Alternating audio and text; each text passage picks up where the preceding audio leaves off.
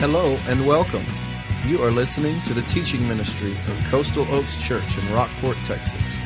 It is our hope that you will be encouraged and that your desire to follow Jesus Christ will be challenged and strengthened as you listen to this podcast.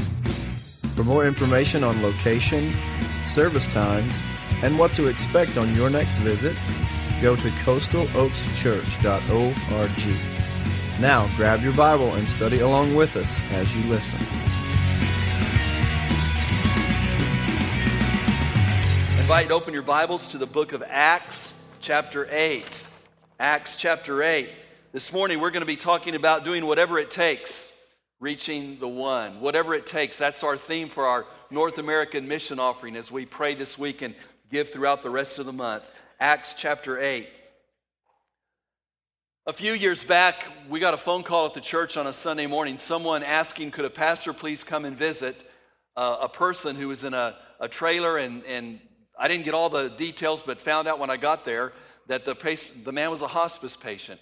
So I told him, sure, I'd come, and I went, made my way, found the trailer there in Fulton, and went inside, and the whole living room, if you could call it, of that trailer was a hospital bed. And the man was there, and he'd been diagnosed with uh, terminal illness, and he was dying, and they just asked for a pastor to come and pray. So I went and prayed with him and was able to lead him to a commitment to know that he has assurance that he was going to go to heaven when he died he prayed to receive Christ. And then I looked at his wife and she was crying. And I sometimes I'll do that. I'll just turn to the spouse and say, What about you? And this, this bride, the wife there, prayed to receive Christ also. And it was a reminder to me that I'd just been preaching to the congregation, but God took me to one. And that's the way God brings people to Himself, one at a time. And sometimes we have to get beyond the, the multitudes of the millions of lost people in America the tens of thousands of lost people in our county. And remember that God wants to reach that one, and that we're to do whatever it takes to reach that one. So, the story, if we pick up the narration in Acts chapter 8, is of Philip, who had just recently been elected to be one of the seven, and I believe that was the roots of the office of a deacon. Uh, the story unfolds in the book of Acts as Jesus went and ascended to the Father. He sent his Holy Spirit, and there at Pentecost, his Spirit filled the church. Peter preached boldly, thousands were saved. Stephen preached boldly, he was martyred. And then we have recorded in Acts chapter 8 how Philip preached in Samaria, and lives were changed, people were healed, demons were cast out. There was an incredible uh, revival taking place in Samaria when God speaks to Philip in the midst of that revival. And look at verse 26. An angel of the Lord spoke to Philip Get up and go south to the road that goes down from Jerusalem to Gaza. This is a desert road. And he got up and went. And there was an Ethiopian man, a eunuch and high official of Candace, queen of the Ethiopians, who was in charge of her entire treasury, a very important person. He had come to worship in Jerusalem and was sitting in his chariot on his way home, reading the prophet Isaiah aloud. The Spirit told Philip, Go and join that chariot, join him in that chariot. And Philip ran up to it, and he heard him reading the prophet Isaiah. And he said, Do you understand what you're reading? Good question, wasn't it? How can I, he said, unless someone guides me? So he invited Philip to come up and sit with him. Now, the scripture passage he was reading was this right out of Isaiah chapter 53. He was led like a sheep to the slaughter, and as a lamb was silent before its shearers, so he does not open his mouth. In his humiliation, justice was denied him. Who will describe his generation? For his life is taken from the earth. And the eunuch replied to Philip, I ask you, who is the prophet saying this about? Himself or another person? I love verse 35. So Philip proceeded to tell him the good news about Jesus, beginning from that scripture. And as they were traveling down the road, they came to some water. And the eunuch said, Look, there's water. What would keep me from being baptized? And Philip said, If you believe with your heart, with all your heart, you may. And he replied, I believe that Jesus Christ is the Son of God. Then he ordered the chariot to stop, and both Philip and the eunuch went down into the water, and he baptized him. They came up out of the water, and the Spirit of the Lord carried Philip away, and the eunuch did not see him any longer, but he went on his way rejoicing. And Philip appeared in Azotus, and as he was traveling and evangelizing all the towns until he came to Caesarea, Philip went on his way after reaching this one. Well, Let's look at some key truths in this passage and make some points of application for us as we think about what's it going to take for us to reach the next one for Christ. I love this story. I don't ever get tired of the truths of what happens here in this passage as we read this account. Here's the first truth God initiates a divine appointment. God Himself initiates the divine appointment. And what I mean by divine appointment is that that appointment where God, the divine, the, the creator of the universe, organizes and orchestrates a meeting, a special appointment. And let's talk about that. First of all, what happens in letter A, the Holy Spirit prepares the heart of the seeker. When God orchestrates this divine appointment, He's going to start in the heart of the seeker, and He does that with the Ethiopian eunuch. Verse 27 the Bible says that there was an Ethiopian eunuch, an Ethiopian man, a high official of Candace, who was in charge of her entire treasury. He had come to worship in Jerusalem. This man was seeking God. He had been in Jerusalem. He had heard the truth. He was exposed to the scriptures. He's reading the scriptures. He's seeking the answer. He knows the Old Testament. He has this understanding uh, enough to know that Isaiah 53 is a key significant passage. God's working in his heart. God's stirring him, God's drawing him. And it's evident that he's preparing the heart of the eunuch. That's the way God works.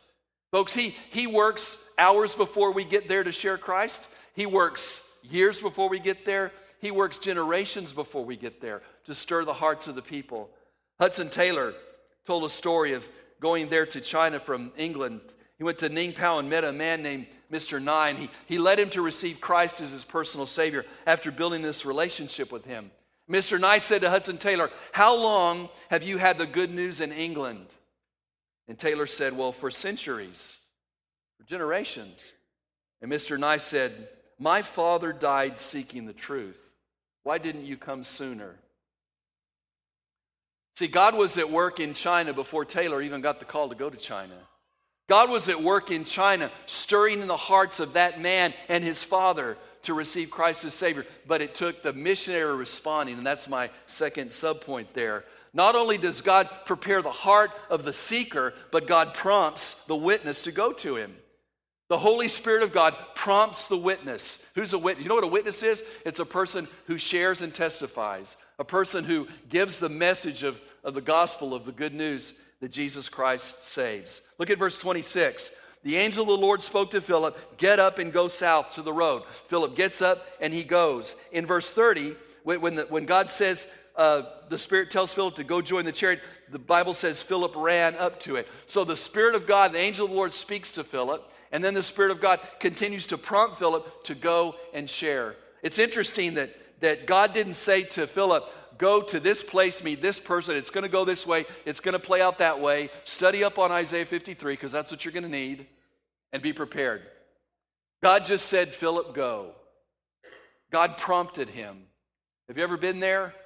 Where God prompts you to say something, to go somewhere, to, to, to step out of your comfort zone. We'll talk about that in a minute. And you don't know where you're going, what you're going to say when you get there, but you just say, Lord, I'm available. I'm, I'm going to go. Prompted by the Spirit of God.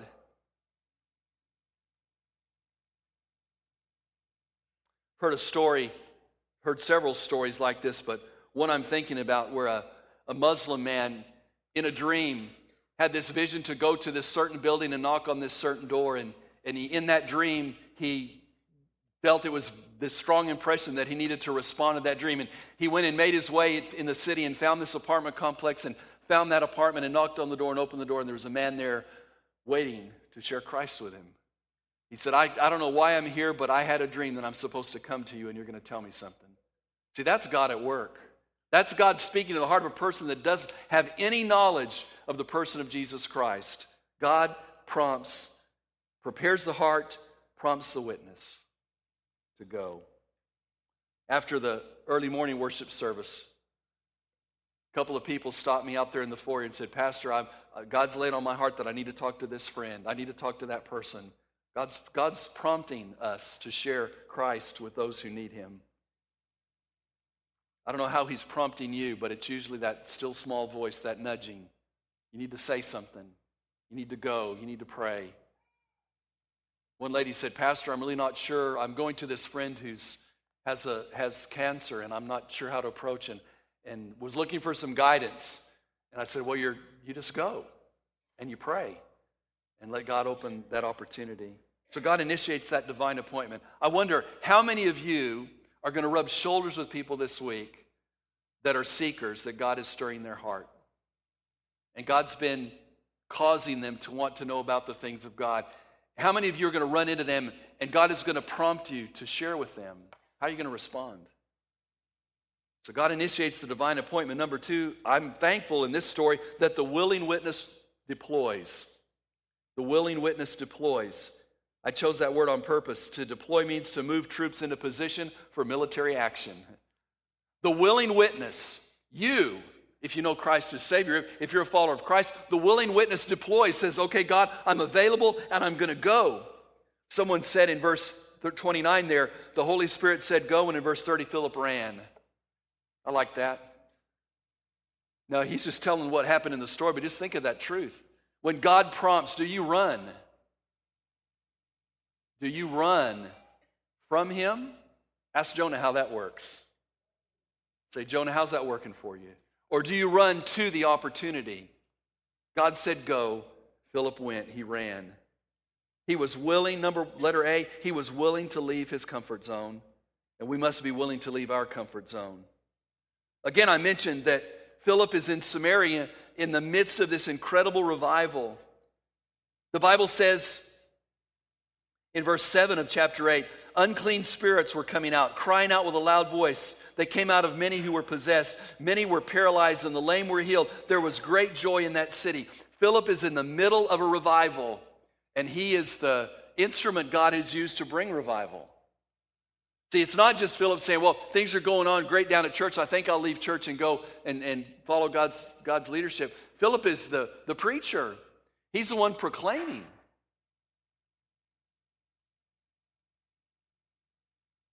God says, I want you to get out of your comfort zone. I want you to leave that, Philip. Leave the, leave the crowd, leave the excitement. Go where the need is. A decade or so ago, the some churches in Houston got this passion to go revitalize some inner city churches.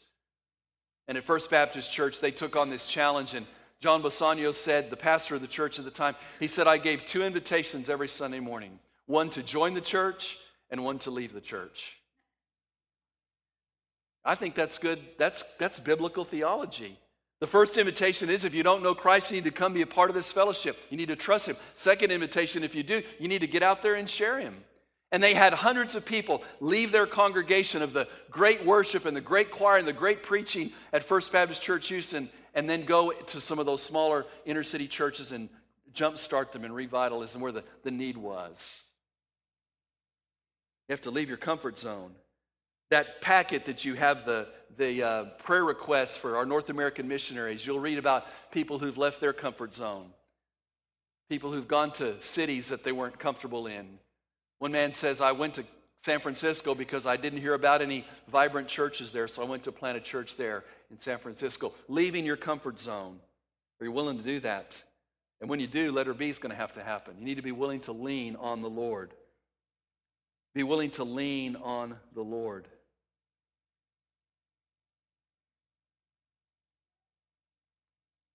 Philip goes, and he's available. That's, the, that's the, the greatest quality that a follower of Christ can have. It's just to say, God, I'm available. I'm, I'm, I'm ready. Use me. I'm willing to get out of my comfort zone and I'm willing to lean on you. Listen, when you don't know what, what you know, might, God may reveal to you the first step, but if you don't know what the second step is, you have to rely on Him, don't you?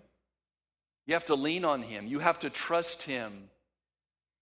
I've shared my testimony repeatedly about how I botched my first witnessing opportunities and many more over the years where I messed it up, but God got in the middle of it and I just trusted Him. First time I presented Christ to a young man, I had uh, every tract I could find in my, in my drawer. I had the steps to peace with God. I think I had the four spiritual laws. I had how to have a full and meaningful life. I think I had two or three translations of the Bible, and I shared them all with the guy. And I said, There you go. And man, I, we, a friend of mine and I, I think we went for about 30 minutes letting this guy know how he needed Jesus. And so I said, Dave, what do you think? I was ready. It's my first time I ever shared Christ. I said, Dave, what do you think? He said, I think I'm going to be late for work if you don't let me get out of here.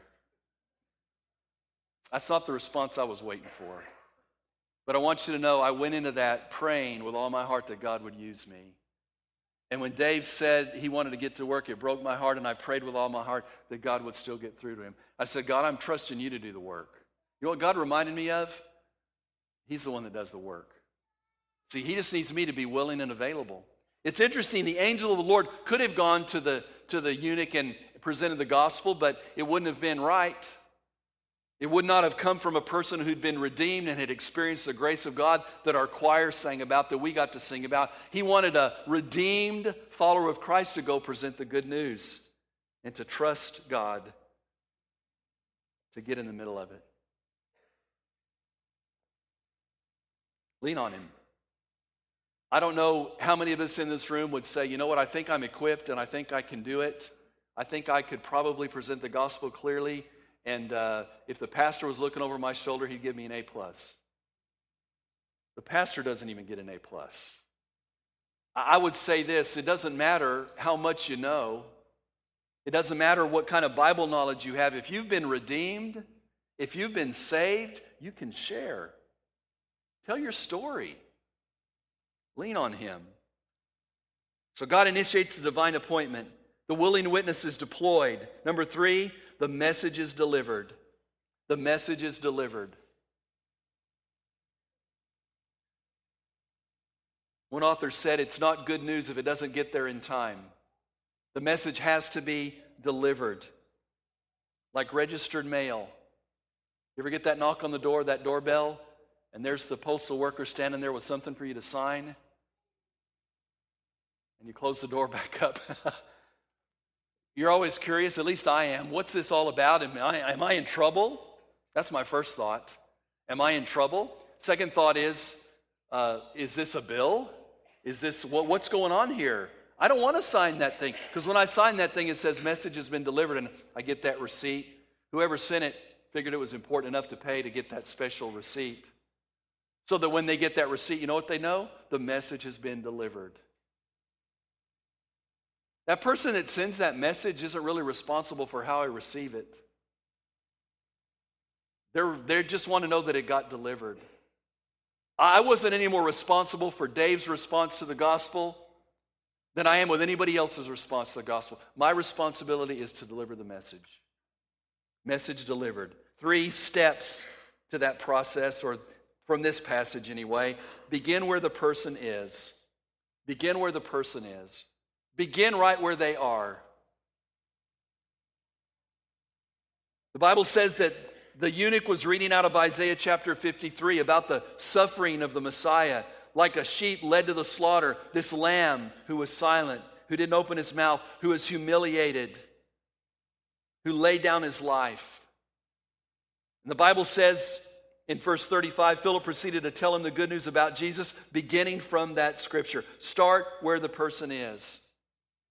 If they are open and transparent and are convicted of their sin and they're crying out, I'm a sinner, I need a Savior, tell me how I can receive Christ, you start where they are. You talk about forgiveness and you lead them to, the, to receive Christ. If they say, you know what, I've got questions about the whole Bible, you might have to go back to the beginning. We, we have a track, I brought a copy of it here, a, a small booklet called The Story. And this is written from some folks who realize that even in our culture today, you can't just start with John 3:16. You can't just say the Bible says. You have to go back to creation. And it tells the story of God's redemptive plan beginning at creation of the universe and going to the Garden of Eden and showing about the fall of man. And, and we've got several of these out there in the foyer if you want to pick one up to use. Some people, you have to go all the way back to the beginning. You have to talk about creation and the fall and restoration. Start, start where people are. If they have a little bit of Bible knowledge, piggyback on that. Ask them what they know.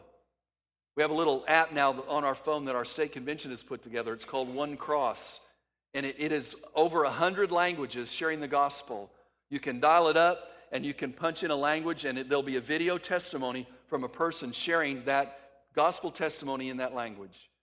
I went right to Chinese and looked up the Chinese and put the little video, and I can hold my phone up to somebody who speaks Chinese and they can hear the testimony from somebody from China. And I went to Thai and looked that one up because that's where we've been on mission projects.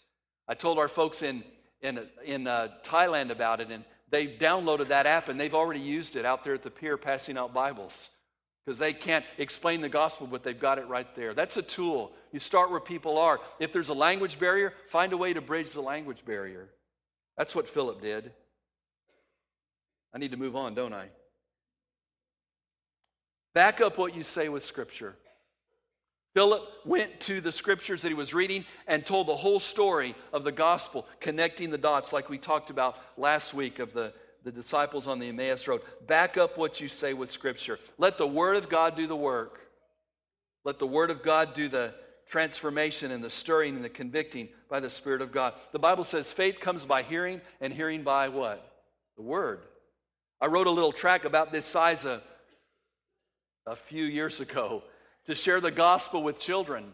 And I took the bridge illustration. I don't know if y'all have seen that. Steps of Peace with God uses it, the bridge uses it. Uh, the, it's just a picture of God is on one side and we're on the other, and, and we talk about the bridge, that Jesus Christ is the bridge. I drew this little track and some simple truths in there to share the gospel with kids, and, and we used it for several years, and God convicted me that I had all the truths in there, but I didn't have scripture in there. So I went back in where it said God loves you. We put in John 3:16 for God so loved the world. Where it put in there, you're a sinner, we put in there Romans 3, for all have sinned. And we just loaded it up with scripture to back up the truth, and God has used that because His Word is there. When you share the gospel, use the Word of God. Memorize a couple of scriptures. Find a place in your Bible, highlight them. Back it up with scripture. Letter C, bring the person to the cross. Bring that person to the cross of Christ. The Bible says in verse 35, he explained the good news about Jesus. What's the good news? That Jesus came, that he died for us on the cross, that he rose again. That's the good news. Take them to the cross. People will talk with you all day about church, about Baptists, about Methodists, about Presbyterians. They'll talk to you about denominations. They'll talk to you about God, but, but you have to get them to the cross because that's where salvation is. It's not in being good, it's not in being a church member, it's about trusting in what Christ did at the cross to pay the price for our sin. It's amazing how the enemy will get people distracted when you begin to talk about Jesus. Have you noticed that in the workplace? Talk about church, talk about God, even, talk about all that stuff, but you bring the name of Jesus in, you start talking about the cross, and you can feel the tension in the air. Why? Because it's a spiritual battle that's taking place. Bring that person to the cross. When we were in Thailand a few years ago, I was talking with a man on the pier, and we're ministering to the Chinese people in Thailand, if you can figure that out. And we meet people from Russia and Iraq. A man from Iraq came up and he asked what we were doing, and we shared. He spoke English. We shared we're passing out Bibles, but these are Chinese Bibles. And he started talking and asking all kinds of questions. And he wanted me to explain the difference in Catholicism and Protestantism. And I said, That's easy. I, I didn't say that's easy. I said, well, let me see. And so I knew he at least had that much of a background.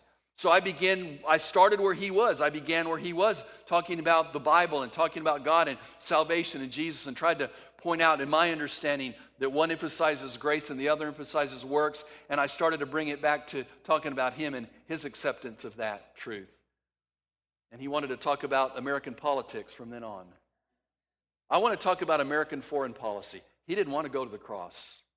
You know why he didn't? Because there's conviction there.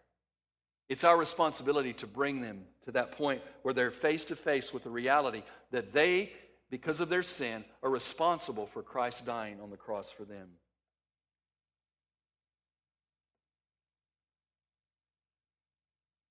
When uh, we were sharing, actually, finally, that moment of leading my daughter Carissa to Christ as a five year old, She'd heard the gospel from the time she could understand, and we prayed with her and encouraged her, and we were praying for God to show us when she was ready. Because I didn't want to be one of those preachers that leads their kids in a prayer so he can say, My kid's going to heaven now. I, I wanted this to be God at work in her heart. And I can remember as we sat on the couch that day, and, and she was obviously at that moment ready, asking those questions, deeply reflecting on it was around Easter, the reality of the cross and the crucifixion, I could see in her eyes a light went on when she realized that it was her sins that caused Jesus to die on the cross. And she began to weep, broken, because she recognized it was her sins. She was responsible. Have you realized that one yet? That Jesus didn't just die for the world, He didn't just die for the sins of mankind, He died for your sins. God initiates that divine appointment. The witness is deployed, the message is delivered, and the seeker discovers the truth. Discovering the truth. A commitment is made, letter A. He says in verse 36 Look, there's water. What would keep me from being baptized? Now, this translation, the, the Holman Christian Standard Bible, has verse 37 in there. Your Bible may not. Many Bibles leave that verse out and put it in the footnotes, but there is a footnote on mine that basically says the best Greek manuscripts don't have this verse. Most feel like a scribe wrote verse 37 in to explain verse 36. Now, I believe it's true that before Philip would baptize that man, Philip needed to make sure that that man had trusted Christ as his Savior. I believe it's true that that man had to confess his belief in Christ. So, verse 37 wasn't necessary, whatever scribe put that in, but it's a reality that this man made a commitment to Christ as Savior. The commitment's important. Zach and Amber Edwards are, are North American missionaries in Wyoming. We're helping them church, plant that church called Life Point in Cheyenne. Last week, Zach, I got on the phone with Zach after Easter. He said, How'd your Easter go? How, and I asked, How'd your Easter go? So we're talking about Easter a couple that, that they had begun praying for three years ago and had invited them to church for three years, prayed for them, finally showed up Easter Sunday morning, and, and the lady received Christ as her personal Savior. She made a decision. That commitment was the difference. You can pray for someone, you can encourage someone, you can have them come to church, but the, the key is that they've received Christ as personal Lord and Savior. The commitment was made, and then they commemorated the commitment with baptism. We believe that baptism is the celebration, it is the, the outward expression of an inner conversion experience. Water baptism doesn't save you, it doesn't wash away your sins. We believe that it is the outward expression that commemorates the decision that you've made in your heart. That's exciting that this man says, I want to demonstrate that I've been saved by obedience to believers' baptism. Whatever it takes to reach that one. God took Philip and took him to that one. Who does God want to take you to? What neighbor, coworker, store attendant, waitress does God want you to share Christ with? Roy Edgemon tells a story that while he was in Okinawa, Japan, he had a radio broadcast there, a ministry, a Christian ministry. And he would invite people to call in and ask questions. And one night, a, a man called a soldier. He said, I, I need to see you. So the next day, Edgemon went to visit this man and found out he was a decorated war veteran from Vietnam. The man shared how in Vietnam his, his whole uh, unit had been killed and he had to take their bodies out of a burned helicopter, and he was the only one that survived. And at that moment, he, he prayed a prayer. He said he looked up in the sky, the only one to survive that attack, and he said, God, he said, I'm ready to give up. I need to decide right now whether to hang on or just give up and die. God, would you let me know if you exist? Let me know if you exist. And then he said, God impressed upon his heart. He said he didn't hear a voice, but God impressed upon his heart I'm God. I care for you. I'm going to spare your life through this war. You're going to find me. And then he went on. And the soldier told Roy Edgemon, When I heard you on the radio tonight, I knew that was the answer to my prayer. God said, There's the guy that's going to help you. And he led him to Christ.